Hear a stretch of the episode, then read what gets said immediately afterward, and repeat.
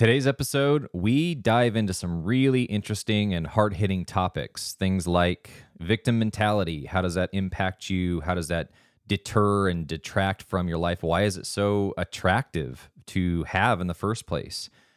Things like shadow work. What the hell is that? And what is that? How do we del- delve into that in a healthy way?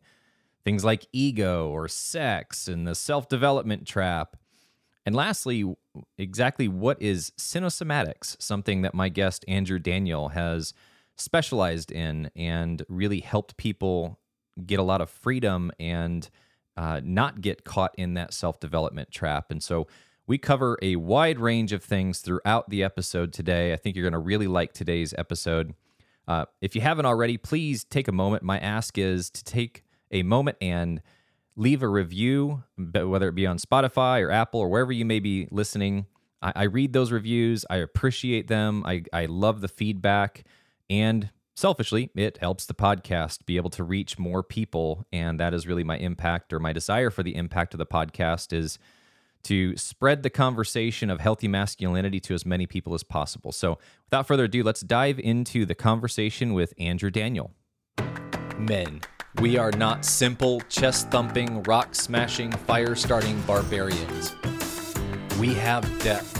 We intensely feel. We are scared, yet brave. We love to have fun. We're imperfect and make mistakes. We're compassionate and loving. We are multifaceted.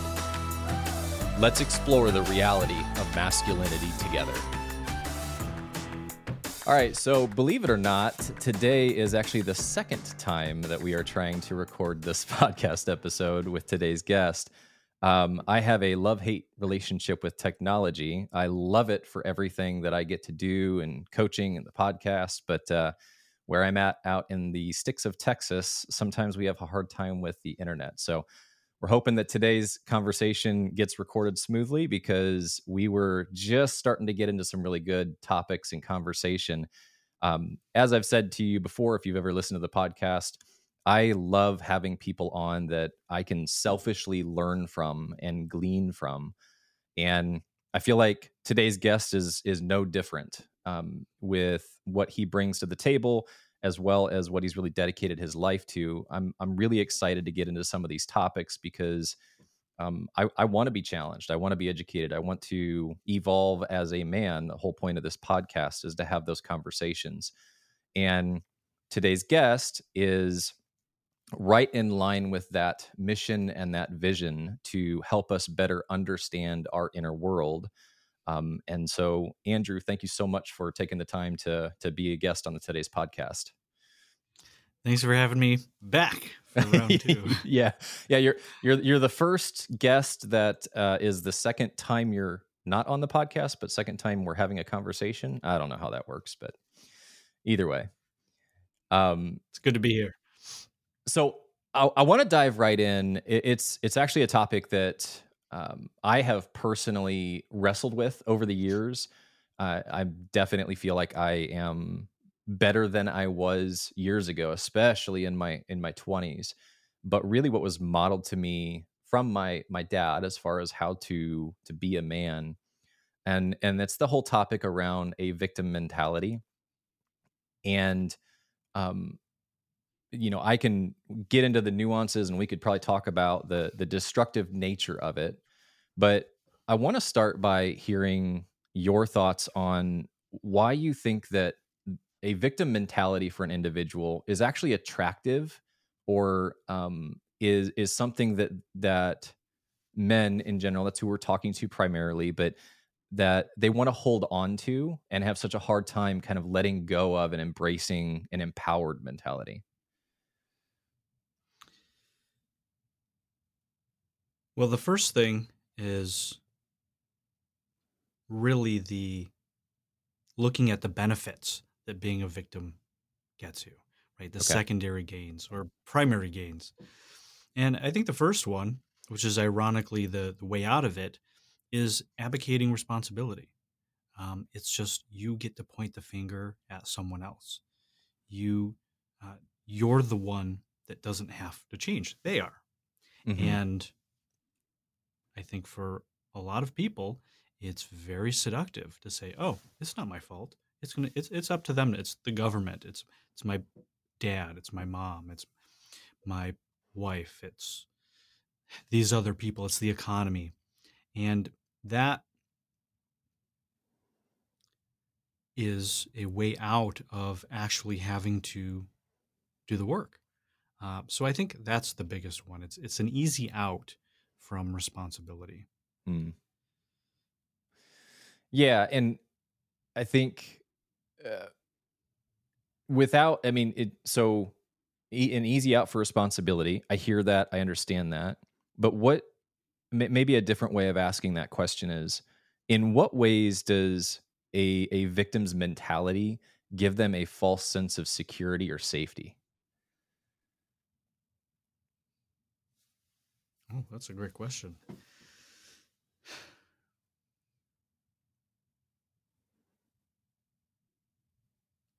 Well, I think the person that would be attracted to that idea would be someone that doesn't believe in themselves. Mm. What do you mean by that? So, well, if you believed that you had the power and skill or capability that you were enough to keep yourself safe and to be in that uh, responsibility, then you wouldn't feel the need to l- look to someone else to save you. And I think oftentimes the energy of the victim mentality, they're looking to be rescued. They're looking for someone to save them because they don't think they can do it themselves. Mm. That's a good point. That's a good angle. Um, how does how would you say it, it are some of the identifiers and, and maybe it's just a matter of if you're always pointing to the a different person instead of extreme ownership but um I, I know that I've worked with people, and even when I was younger, like I said, especially in, in my 20s, I just wasn't aware, right? It, it, it was modeled to me. Um, it, and so I adopted that kind of philosophy and mentality. Yeah. And so I was I genuinely felt like you know I'm I'm a good man I have a good heart um and and yet I I couldn't see the fact that the victim's mentality was um, so intricately woven into my internal philosophies um, how would you say that you know how would you help someone identify that they have it in the first place if they're just quite frankly oblivious to it well, one of the, right away is blame, right? If you find yourself blaming other people, well, and here's the kicker, or and yourself, uh, that is a very, very v- clear sign. I mean, it's really hard to blame anyone or anything uh, without giving your power away. And so, one of the booby traps is blaming ourselves. We beat ourselves up, we blame ourselves, but mm. it's not mm. really ourself. It's like an aspect of ourself. Oh yeah, this part of me that does this, or whatever it is, or oh, it's my fault, which goes into poor as me. And I think if you are blaming yourself or anyone else, just blame in general. Okay. And if you're looking for the external world to change, right? You're living at, if you're living at the effect of your environment, the world around you, if you're saying, oh, I'll be like this when X, Y, and Z is like X, Y, Z, then that's another real clear sign. Rather than I am the cause of my life, if you feel like you're at the effect of life, that's another clear sign. Um, and then also if you are waiting to uh, be rescued in some sort of way, mm. bailed out, or all the different flavors of that. So those three things I think are really clear indicators. Okay. Yeah, that makes sense. And so then that poses the next question, right? Which is okay, somebody has those indicators, which I think is fairly easy to identify if you're brutally honest with yourself, which I guess you could say is the first step to the answer of my next question. But that is how do, how do people move through that? How do people kind of break out of it, especially if it's become their norm and their default? um, obviously it's not a light switch it's a process it's a journey however you want to phrase all of that but how do you begin to shift that from from a, a victim woe is me you know uh, maybe maybe a different way of asking it is how do you shift from living a reactive or reactionary life to living a proactive and engaged and present life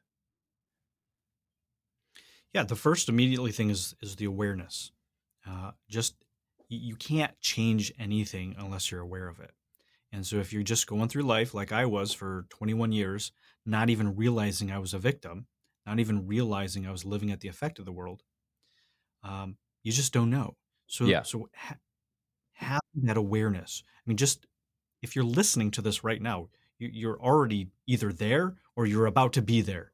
Um, if this is you, sure. And these questions we talked about, you know, the, these questions we said, you know, the blame, um, looking to be rescued, and uh, being at the effect of the world. Uh, reactive, another way to say it is, as you said, being reactive to it. So having that awareness. And then the second thing is a desire. Uh, you can be aware that you're like that and just say, well, it's true. Uh, I am a mm. victim and I am waiting to be rescued and I can't do anything about it. You know, that sort of hopeless place. Yeah. So this actually brings a great point that I want to I want to uh, say here because this is going to be actually in a future book down the road, um, but it's also in my my current book, uh, "Awaken to Your True Self," where I talk about the victim mentality, and it and there's basically two ways people respond to being a victim: uh, indignant or hopeless. And so, indignant is basically someone who's just rage, right? They get angry.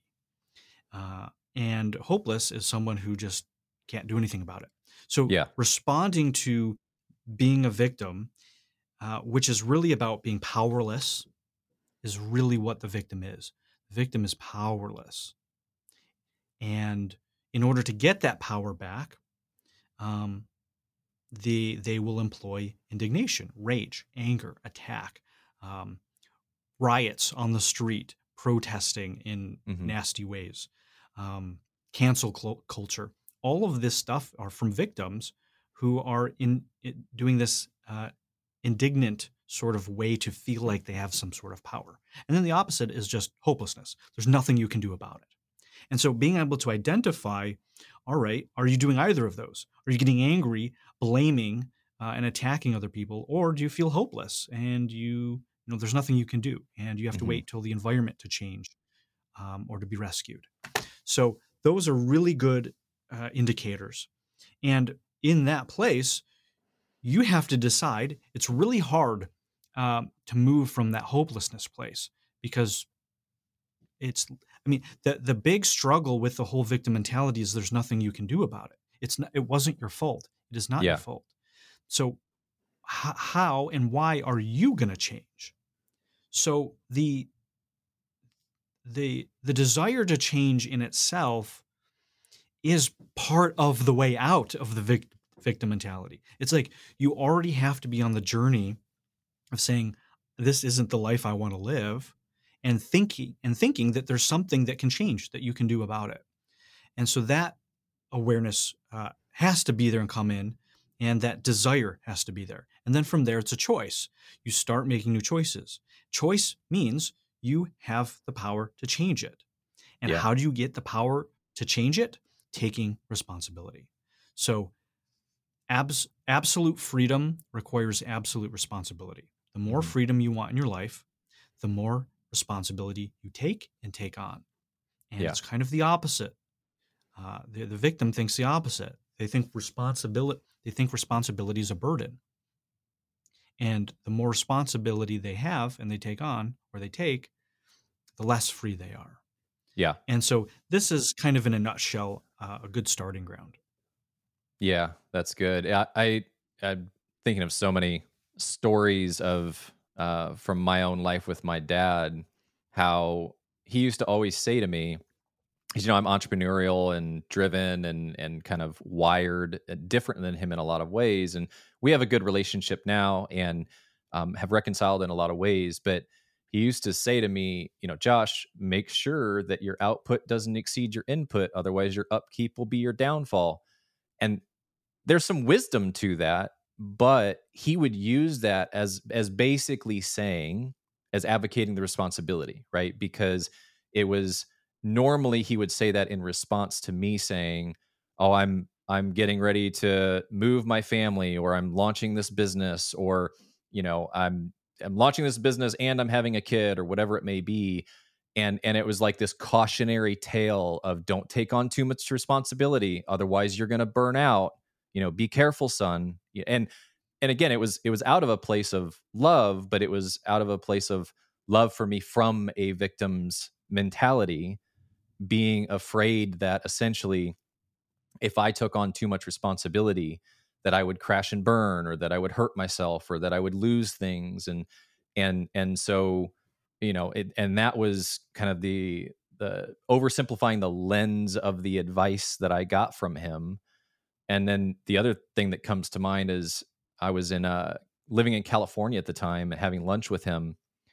And I remember saying to him, you know, dad, just from man to man, it makes me sad to see the man that is my dad be a victim to life. And I said that, and, and I'll never forget his response, which is, Josh, I have no other choice the most I can hope for is to surround myself with people who are thriving and vicariously live through them. That's how much hopelessness he had around his ability to change and had just oh. basically accepted it as this is my lot in life. And so um, I, I, think you're hitting on those two primary things, and yet I can't help but think of um, the two examples I have from my own relationship with my dad. And like I said, he he may listen to this, and it's fine. We've talked through these things, and he's um, at a different place now overall in life. But uh, that's why I I'm always curious about people's take on the victim mentality and realizing it, confronting it, challenging it, moving through it is because it's again because of the way it was modeled to me. It it has been something that I have had to wrestle with and very yeah. consciously change for me because it it just it's it's always interesting to me how when if I don't get good sleep or if I just can get into a negative headspace, how how attractive it is to fall back into that familial victim's mentality and just go, ah, I just want to check out. Woe is me. I don't want to take that responsibility, etc. Um, question that might seem out of left field, but it was a, a springboard from the last time that we started talking. And because again, in this in this vein of, of victim mentality, what I have found is that having that victim mentality, it it detaches you from so many things. You, you know, your truest self, and also a certain level of intimacy what I've found is that I I could only gain a certain level of intimacy with my partner, with my wife at the time, with that victim's mentality, which poses the question, and I'm curious of, is can someone that has a deeply entrenched victim mentality have deep, meaningful, intimate, passionate sex? It doesn't mean that, you know, can they come okay, maybe they could do that, but like that that that deepest essence of knowing the other person, do you, what do you feel is the capacity for somebody that has a victim's mentality to be able to have that level of intimacy and connection if that's their lens on so many things within life? Yeah, I think so uh, to a point. Okay. Um, th- yeah, there's definitely going to be, you know, e- even if it's poor you, uh, you don't take responsibility, um, eh, you have this hopelessness or indignation, or and you're at the effect of the world, you can still have intimacy. Uh, however, it's probably not going to be the best. There's probably going to be a lot of suffering around it. It's probably going to be really hard uh, because as you get more and more intimate, it requires you to see deeper into somebody else and to be able mm. to hold that space with and for them, and vice versa. You have to be willing for them to see in you Yeah. and to surrender and open to that, man or woman. And um, that takes a lot of responsibility. And if you're not willing to take that responsibility, if you blame them, if you start freaking out because they're tapping into your shadow, and you can say, "Oh, you made me upset. How how, how could you hurt me like that?" Or you know all of this stuff. Um, yeah, you're just going to close that. It's just going to go. You know that wall's going to build right up. You're going to zip it right back up, and so is your partner. Mm. So, I, I mean, the the the victim mentality is one of the biggest, most pervasive things, um, and it just it taints everything. It it filters life through all of it, and so it's less of intimacy itself that that blocks. That I would consider that more narcissism. Narcissism, like inherently, prevents intimacy, whereas I think this victim mentality is just going to create a lot of problems uh, during intimacy, Mm. um, whether it's sexual or just person to person, uh, because you're going to probably start blaming the other person for how they're making you feel, in air quotes. yeah. Um, and that's just going to close things up real quick. Yeah. I, I've always said good sex brings up insecurities because it, it chisels away at Yeah. those layers and it's the most vulnerable state, right? And and so Yep. um I I love I love that aspect of it. Actually, it, you just touched on something that I'm really curious of um, because of the work that you do specifically, and that is shadow work. Right? It's been talked about a, a little bit more in general, but uh, as an overarching view, if somebody's like shadow work, what what's it, like walking in the sun? What the hell does that even mean? Right? Um, what what is well like what does shadow work mean? What does it mean to do work shadow work? Great question. Uh, I have a, my definitions of things are a lot more intense than other people's. Good. um, and a a lot of times yeah yeah you'll yeah this is one of the things i have i do in my book i actually define redefine shadow work narcissism and a lot of these things because what most people think of this stuff um, it just really isn't it's just so superficial or super, surface level You yeah. know, i've actually had clients come in that were shadow work people um, and they couldn't handle what i did Okay. uh, I'm like literally your I'm like literally your job is doing shadow work with people. Yeah. Yeah. and when you come on and do it with me, it's too real. It's too shadowy. Okay. Um, and I always find that really interesting. So wh- why am I saying this? Wh- What is even shadow, shadow work, all this stuff? Well, the shadow is essentially the parts of ourself that are actually the best parts of ourself that the ego has relegated to the trash bin. The parts of ourself that we judge, hate, despise, uh, want to cut out, want to get rid of, want to fix, uh, the things about ourself that we wish wish were not true, or we wish were different, and also in the world. Right when we look out into the world and we see all of the evils and darkness in the world, all of the judgments, all the flaws, all of the guilt and shame, all of these things, the really dark, taboo, uncomfortable, unpleasant things about ourselves and humanity that we don't want to face, that we don't want to look at. And so Okay. we take all of that psychic, uh, mental, emotional, physical uh, opinions, views, and we just shove it away. We throw it in the basement.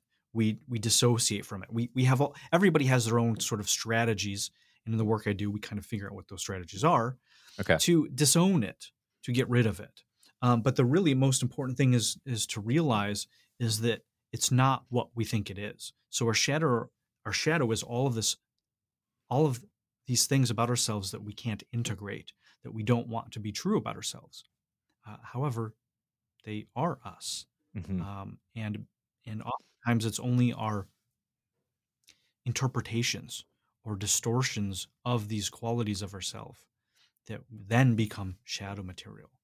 Um, you know, for instance, I think a very a very stereotypical one is um, uh, women in their bodies that they have you know they're, they're this amazing creature. They bring life into the world. They're sensual. They're sexy they have amazing bodies and just uh, beautiful and for some reason what happens in their life traumas abuse um, misjudgments misinterpretations they take their body and they start hating it or they take their sexuality and start hating it yeah men men as well too so i, guess it's not even Yeah, just sure. with women um, men, men as well. Our sexuality, our shame, our guilt. Right now in our culture, uh, our culture is uh, it's just so uh, in the West, in America, just completely distorted about femininity and masculinity. Um, and there's literally a war on masculinity and femininity. Yeah. Um, no, no one's no, one- no one's safe now. Before it was just kind of a war on femininity, which was awful. Uh, but now it's pretty much just a war on all of it. And now nobody knows what a man or a woman is, and it's just it, literally people gone insane. Um, but this is because they're out of relationship with this shadow material. They they judge and misinterpret parts of themselves and life and consciousness and humanity, and they try to dissociate from it. So shadow work. So that's the shadow. So shadow work is how do we start looking at these things? How do we start facing these? How do we start facing our demons, our dragons, our shadow, our our our flaws, our self judgments, judgments judgments of other people, things that we wish were different. Uh, even fixing, right? How do we look at the the addiction to self help and improvement and fixing ourselves because we just don't think we're enough or we're broken. Mm. And so shadow work is is not just writing cute little things down or saying the four things that you don't like about yourself and putting it in a little paper and lighting it on fire and saying, "Oh, you're fixed now." Um, sure, fine process, um, but this is really about grabbing grabbing ourselves, looking at it, and saying, "These are the things that uh, I've dissociated from in my life. These are the things that I've spent the past 10, 20, 30, 40, 50, 60, 70 years of my life trying to change, trying to get rid of, dissociating from, Mm. and starting to integrate those, starting to, to face those. I didn't say fix, but to face, to address, to go into, to actually start to reclaim these betrayed, suppressed, and abandoned parts of ourselves so we can regain those resources. Because a shadow aspect may be um, our ability to to hurt, to kill, right? Uh, killing is, is is a terrible, awful thing. However, if we're not in relationship with that, what happens when we need to protect ourselves or protect the people that we love, our wife, our family, our kids? Um, and if you're out of relationship with that warrior, with that killer aspect of yourself, uh, you're going to be unable to do that. You're not going to have access to the to the qualities and character and strategies that you'll need to employ in order to protect yourself and the people you love. And from recognizing that, all right, we face our shadow, we look at this, we address it, we go into it uh, to reclaim these aspects of ourselves, but also to feel it. Um, so this work is not just intellectual. You actually have to feel these things. You actually have to go inside your body, go down, and feel this stuff, and Mm. allow yourself uh, to, to to face and feel this stuff. And as you do that, that's shadow work. And as you do that, you begin to heal. You heal the trauma. You become more functional. You become more integrated. You become more whole. Um, and it can be very terrifying and extremely confronting. Um, but it actually gets results. It actually like permanently resolves those things. You're not just Yeah. putting a band-aid on it, just dealing with a symptom. Um, you're, you're actually addressing these things for life. So I'm curious because of a, uh, the beginning of our conversation, um, and, and maybe I'm misunderstanding what you're saying. Like, I, I love what you're saying, but I think maybe an area that I have a disconnect from what you're saying is, you know, using your example of the things that we we don't like about ourselves. So I'm I'm going to use me as an example. Um, you know, the victim mentality.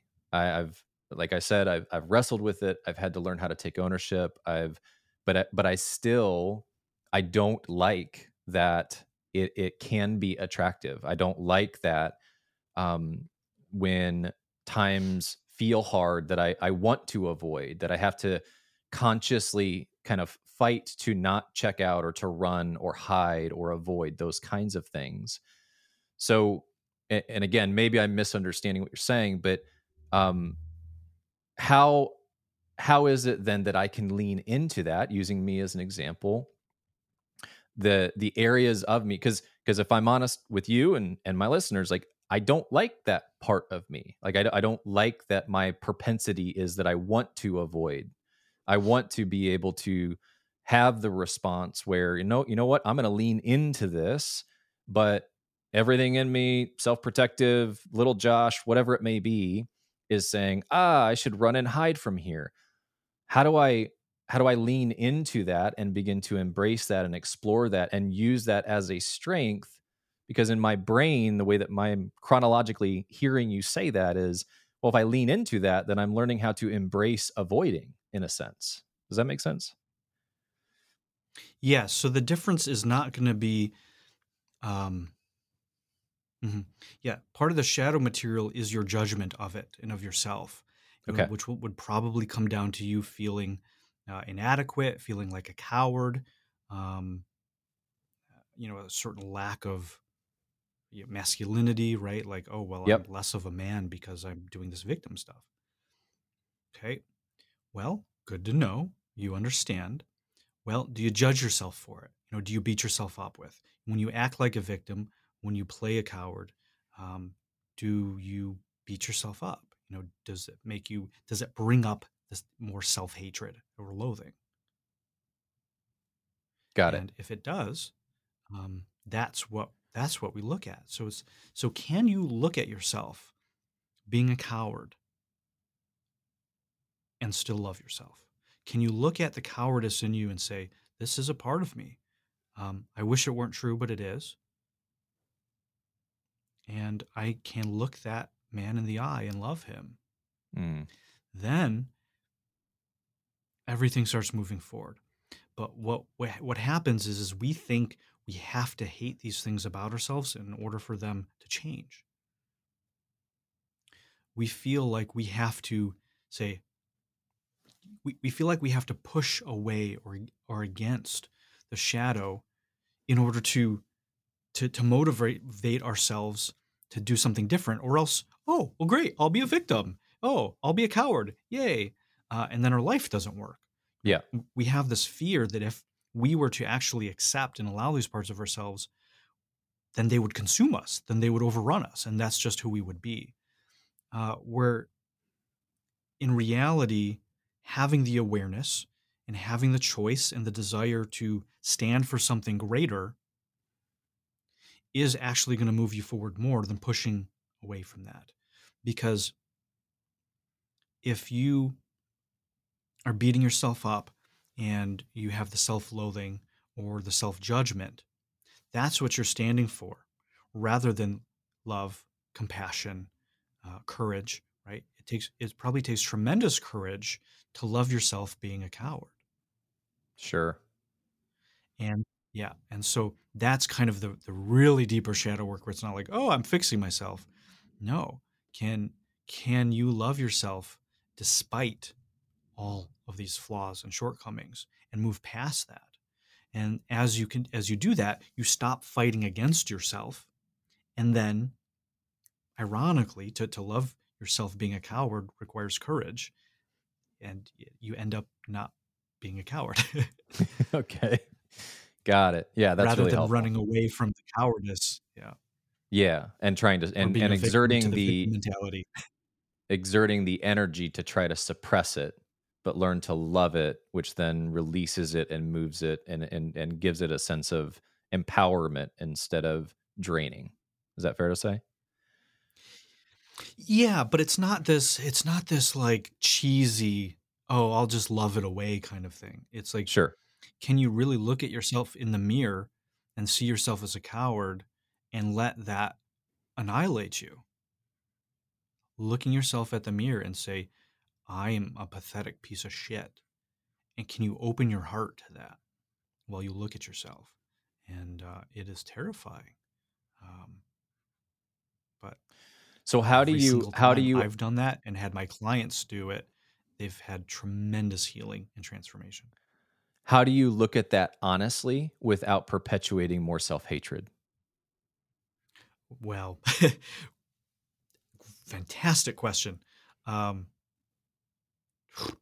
well, it um, in my experience, um, it, you need you need feedback mm. um, in in the beginning uh, because it's really easy to con yourself. Um, it's really easy to trick yourself saying, "Oh yeah, yeah, I love myself." Okay, you, know, yeah. you just walk away. Um, but actually getting feedback and and getting an input from the external world that actually says, yeah, you know what, you're actually feeling that, you're actually facing that, you're actually in that that openness. Um, that's been really important. It's not. I, I don't think it's 100% because I can do that myself, and you know, people can do it ourselves themselves. Um, but until you know what your e- ego strategies are, um, you you might con yourself, and so it just requires a diligence. It requires putting the truth above everything else. Are you being honest? Are you actually doing this? Do you even really want this? Um, and so I think for many people, that's why rock bottom is such an important thing because they just had enough. Their ways of being just can't sustain it anymore. And so I get unfortunately, that tends to be a lot of clients. I say unfortunately because uh, I could help a lot more people if they came in before rock bottom. Sure. But yeah. until you hit, until you know, until you hit rock bottom and nothing else works, then you start to surrender. Yeah. Then you start to say, "All right, I'll do this weird movement thing. All right, I'll go into intimacy, which sounds stupid. Or all right, I guess I'll start feeling this stuff that I spent my whole life thinking wasn't important. Yeah. There's nothing else I have. I can't do anything else. So if you find yourself conning yourself or tricking yourself or doing all this stuff, um, you know, how bad do you want it? You know, how, yeah. how, how, you know, how bad do you want to wake up? How authentic do you want to be? How value, how much value does the truth have for you? Um, and unless it's everything, um, you're going to find ways to weasel out. Yeah, yeah. Yeah, I have found that whether it be with myself or with clients that when when an individual hits their rock bottom, which is different for everybody, um it it almost it creates and it can even be momentarily, right? Yeah. Yeah, it doesn't mean that you're in prison and you've lost your family and you're a million dollars in debt, right? Like it it could it from an emotional standpoint, but it, it, it almost creates a desperation and a, and that desperation creates a willingness of action whether that action is like you said trying something different or seeing things different or being honest with yourself it it's almost fuel for that that um, required responsibility of creating something different than what got you to where you are in that rock bottom place yeah, there's a there's a great uh, Zen story. Basically, there's a student and a master, and um, the the student asks the master, you know, how, you know, when am I ready for illumination? You know, how how how do I get there? You know, when is my time? Uh, when will it come? You know, to wait, you know, to have awakening for illumination. And the Zen master grabs the student, shoves his head underwater, and does it until uh, he's flailing and panicking, and he pulls his head up and says, What thing did you want most, more than anything, while your head was underwater? And he was like, To breathe. And he says, You'll you'll have illumination when you want it that bad. Mm, yeah. And um, that's that's kind of another way to talk about that rock bottom. That's what it was for me multiple times. yeah. yeah. Um, yeah. So I, I've dedicated my life to it and that's why it worked. Yeah. Um, where does ego fit into all of this? Everywhere. yeah. Well, okay. So um, actually, so similar, I guess, similar to shadow work. Uh, first, because Yeah. your definitions are different than some, right? What what Sure. is your definition or kind of your approach to the understanding of the ego, and how does that fit into whether it be shadow work or creating sustainable transformation in a positive direction? Yeah, the ego. Oh gosh.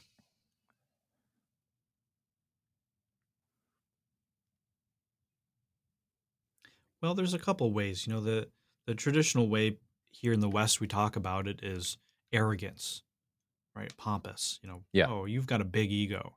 You're you're full of yourself. Um, and that's that's that's. I mean, that's very surface level. Uh, and then you have just sort of this idea of ego, of the the identity. You know, this is the self.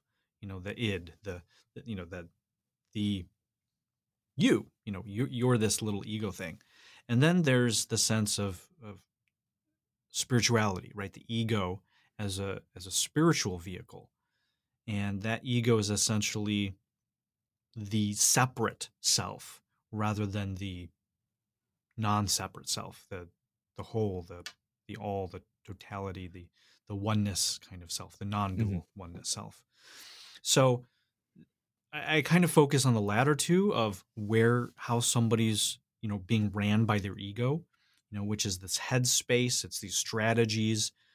It's the um, trying to um, get one up on the universe and life. Always strategizing, figuring out how to replicate things, uh, uh, building a persona. So narcissism uh, all of these sort of very practical ways of dealing with the ego, the thing that is just you know, running the ship that shouldn't be running the ship. Yeah. Um, and then also getting into more of the spiritual aspects of, um, you know, what's the ego in relationship to, to to awakening and to spirituality and all that stuff. Okay. So then, um, what what does ego death mean, or death of your ego, or you know, because that I I at least I've been hearing that more and more, right? Letting your ego die, um, or some people that have you know psychedelic experiences. There's a death of ego that happens, that kind of thing. Um, what can are you able to articulate kind of uh, what what people go through? Is that is that a sense of like letting go of that protective mechanism? or what is that death of ego? Well, I think let's start just kind of with the the the experience of ego death, like in a psychedelic.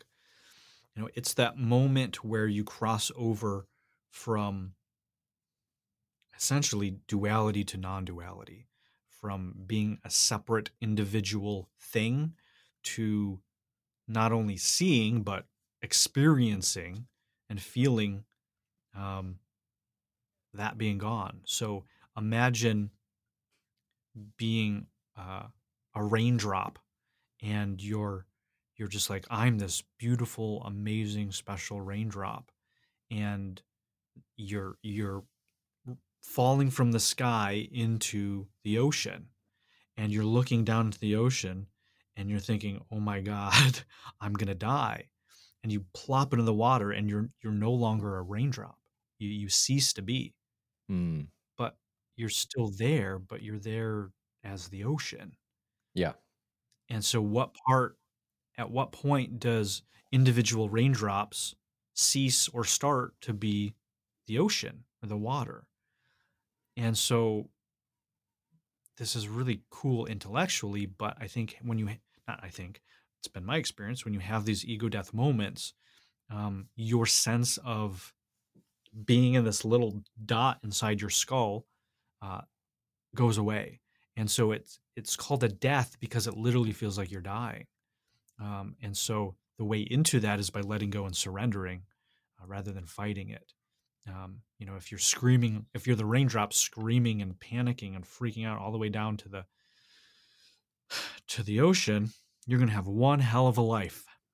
Whereas if you can go and you can surrender, you become the ocean. You you end up being all you're the entire thing.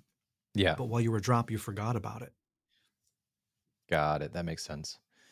Um, there. So we've touched on actually kind of almost hotbox uh, several different topics, but I'm curious. Um, you know, the self development trap being. Let, let's say that you know, it, at least for me, like I said in my early 20s, sounds like it was similar for you. You start to kind of wake up to some of these things and so you start to take ownership and you start to delve into your inner world and you actually see some progress right you uh, start to see some changes etc but then people at least in what i've experienced tend to either plateau or they get stuck in this self-development kind of trap where in in a sense their identity becomes their ability to navel gaze and to work on themselves and to be constantly improving. And and letting go of that is almost as scary as as letting go of victim mentality or letting go of these other uh, self-protective mechanisms and and so i guess first and foremost i'm curious for you what what exactly is kind of a, a self-development trap and and how do people fall into that uh, and then also how do they like break out of that I know that's three questions in one, but I'm just curious as far as your overarching thoughts on all that.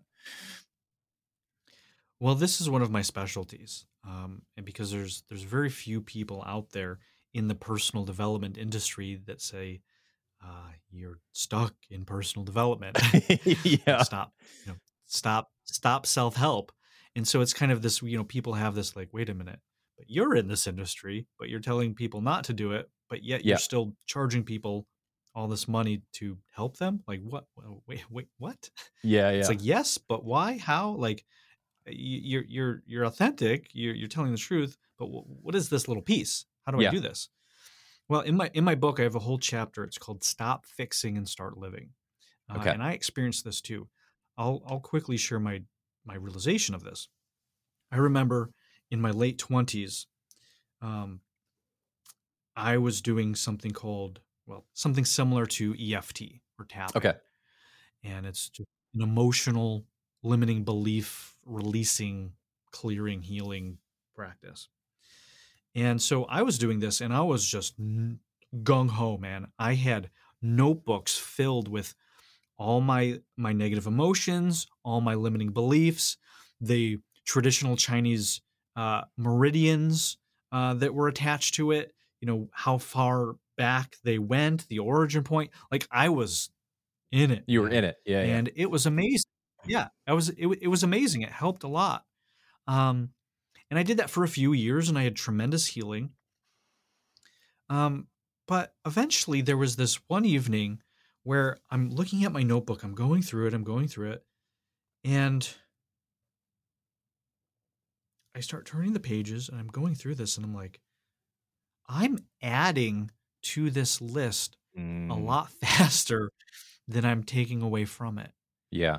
And so I started getting this backlog of all my negative emotions and limiting beliefs that I had to clear and uh, and heal. And I started going through it. And I'm like, this is never going to end.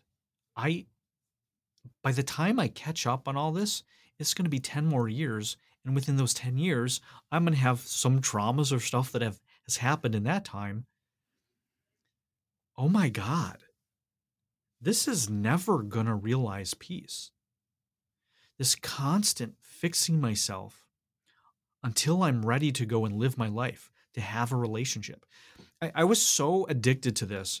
I remember i would be on dates and talking with women out at a cafe or wherever I was, and stuff would come up and I'd say, excuse me, I would go to the bathroom and I'd start doing this healing okay. healing thing and coming out and being like, okay. So I mean, this was something that I felt like I had to do until I was enough to enough for having a business or whatever. Yeah. To, to get the results I wanted in my life. And so that realization of, oh my God, this is never gonna end. All of this fixing helps but it doesn't lead to peace. Um, it's it doesn't lead. There's no end.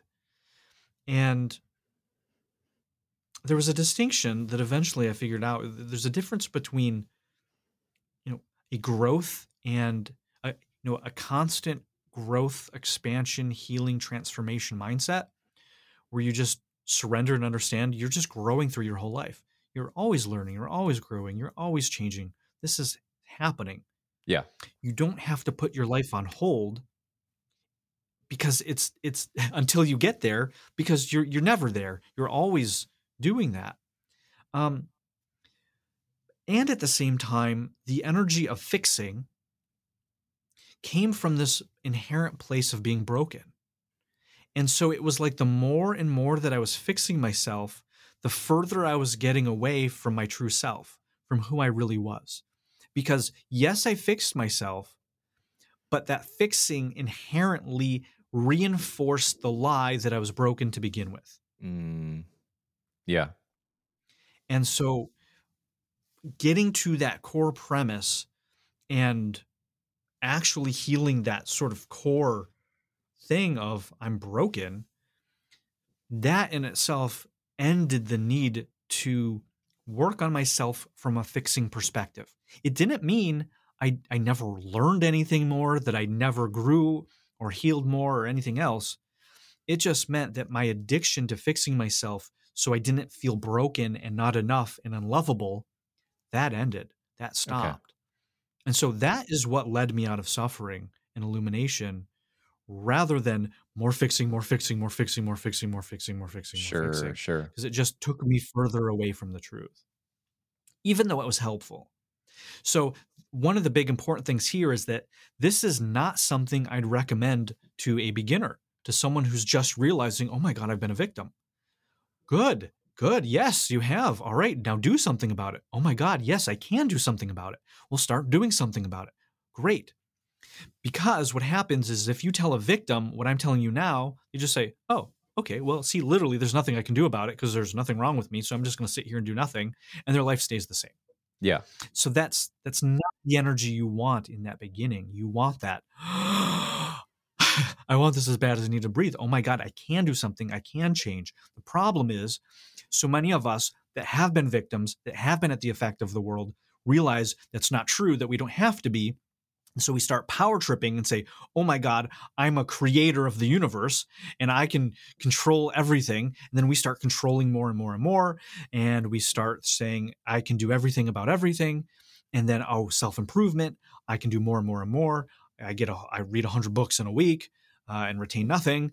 Um, all of this stuff, we get addicted to that because of this high that, oh my God, we can fucking change our life. Then you realize, that, as you said earlier, there's an upper limit to that. You reach a certain plateau. That strategy no longer serves. And then you, you know, come to me or read this book or figure it out or whatever. And then you you do and break through some of the stuff that I was just talking about. Yeah. So it's not yeah. a one size fits all at every point of your journey. You know, what works for a beginner might exactly be the opposite as what the um, expert needs. I love that. Yeah, one of my favorite uh, kind of homework assignments for for people that I feel are kind of in this place is because oftentimes they essentially are performing for love, right? Is is what it boils down to where I need to continue to evolve and, and continue to do better to find love, whether it be for myself or from others, etc. But is I'd say, okay, this week you you don't have homework. You you you're not allowed like don't meditate, don't journal, don't like yeah. remove everything. yeah. And and then they just spiral yeah. out, right? Like, wait, wait, wait, what? What mm-hmm. I I need something. I need something to work on, you know? Yeah. And and learning that acceptance um is and, and I, I love what you said in the sense of it being it's not for everyone right and and not there is no cookie cutter fits all but i think that's a great point where if you find yourself at that place where you've gotten really good at finding your faults so that you have something to work on to maybe pause and do an honest assessment of that and see if maybe you are kind of in that self development trap um so one of the you know the approaches that you, oh go ahead. Yeah, I said I was going to say Um, one of the other remedies I have for that, it's a whole chapter in the book, and I say it all the time to my clients and myself just stop. Yeah. Oh, but I need to do. No, stop. Yeah. Yeah, well, I'm not. Stop. Yeah. But if I don't, stop.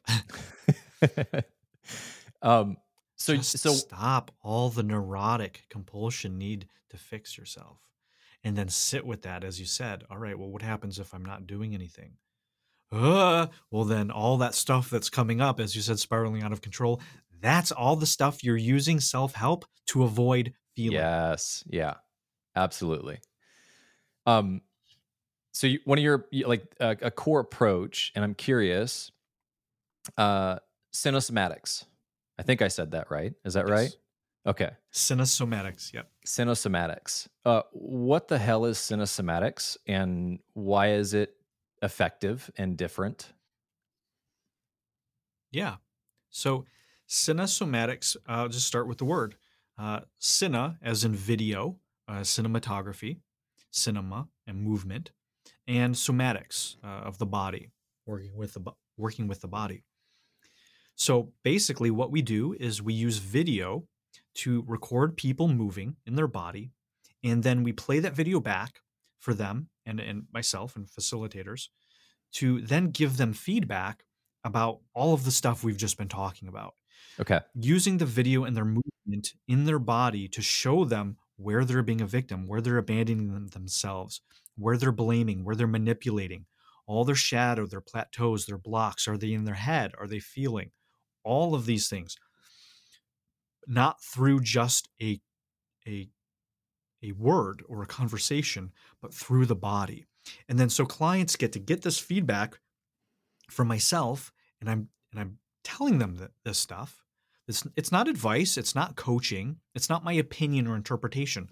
I'm literally feeling what they're doing, moving in Mhm. their body, giving them feedback on it about the stories that are running their body, which means they're running their life. And then they get to see that in themselves in their own body.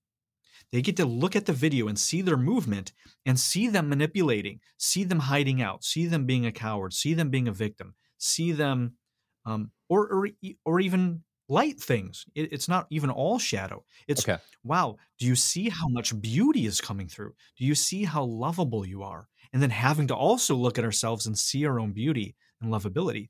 That's often for most people harder than looking at the things that they hate about themselves. Okay. Yeah.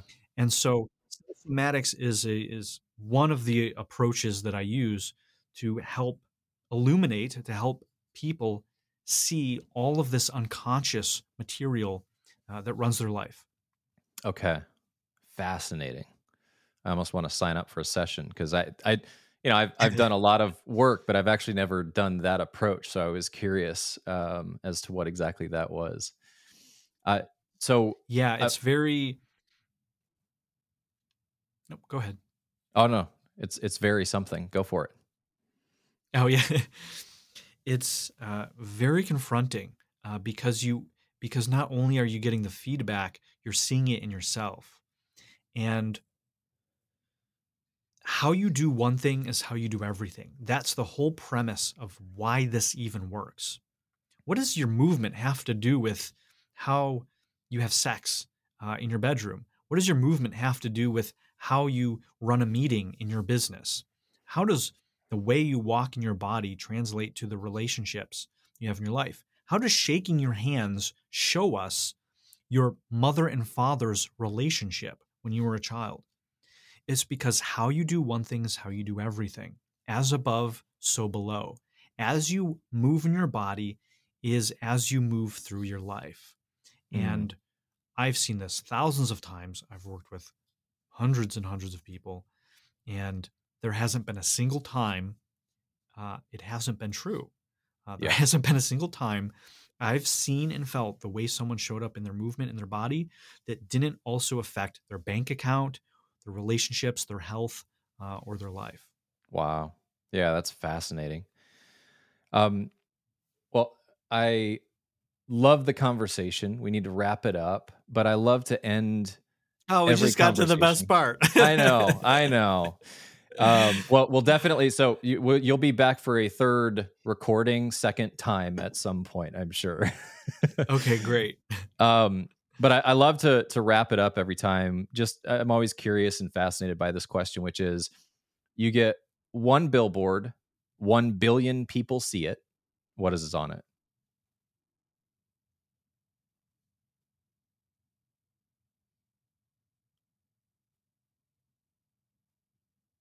I mean, the first thing up, the first, the first thing. I don't know if this is my final answer. Yeah. But my first answer is um, something around the truth. Either tell the truth, um, you know, start telling the truth, or make truth the most important thing. Mm. Uh, something like this, where it's like if if a billion people all started telling the truth, um, this world would look very very different. Um, because I, I would normally, you know, love is a great thing, but the problem I think a lot of people have with love is A, they don't know how to do it. There's all these distortions. People have different meanings of it. Love yeah. for one person looks different than another. And some people confuse abuse with love and all this stuff. So, this is why, even though love, I think, is the highest order of everything, um, truth is right there uh, with it, either equivalent or just a micron below it. Um, and it's much more attainable it's really easy to tell the Well, it's very simple to tell the truth. There you go. And it's very, yeah, it's very clear. So that's what I would put. I think okay. that would that may not be the final thing uh, in the world, but for a billion well, people to see this right now, uh, I think it would uh, change the world very drastically. Uh, don't worry, it's not a contract, so it's a it's it's a hypothetical. um, awesome andrew. Well uh, what do you have going on? Where can people find you you know eh, connect with you? Obviously we'll have some information in the show notes but uh, what do you have going on? Yeah i think the biggest thing if people are interested in any of these topics uh, because all of them uh, i address in my book uh, awaken to your true awaken to your true self uh, you can get that pretty much anywhere you want to buy a book. Um, and if you want to connect with me personally, learn about cinesomatics, learn about uh, my work or book a session, uh, you can visit andrewdaniel.org and you can learn all about everything from that one spot. Okay. Awesome. Well, thank you so much for taking the time. And I, I mean, I got a lot from it. I'm sure that people will that are listening to it as well. Thanks, Josh. I'm glad we got to do uh, round two. Yeah.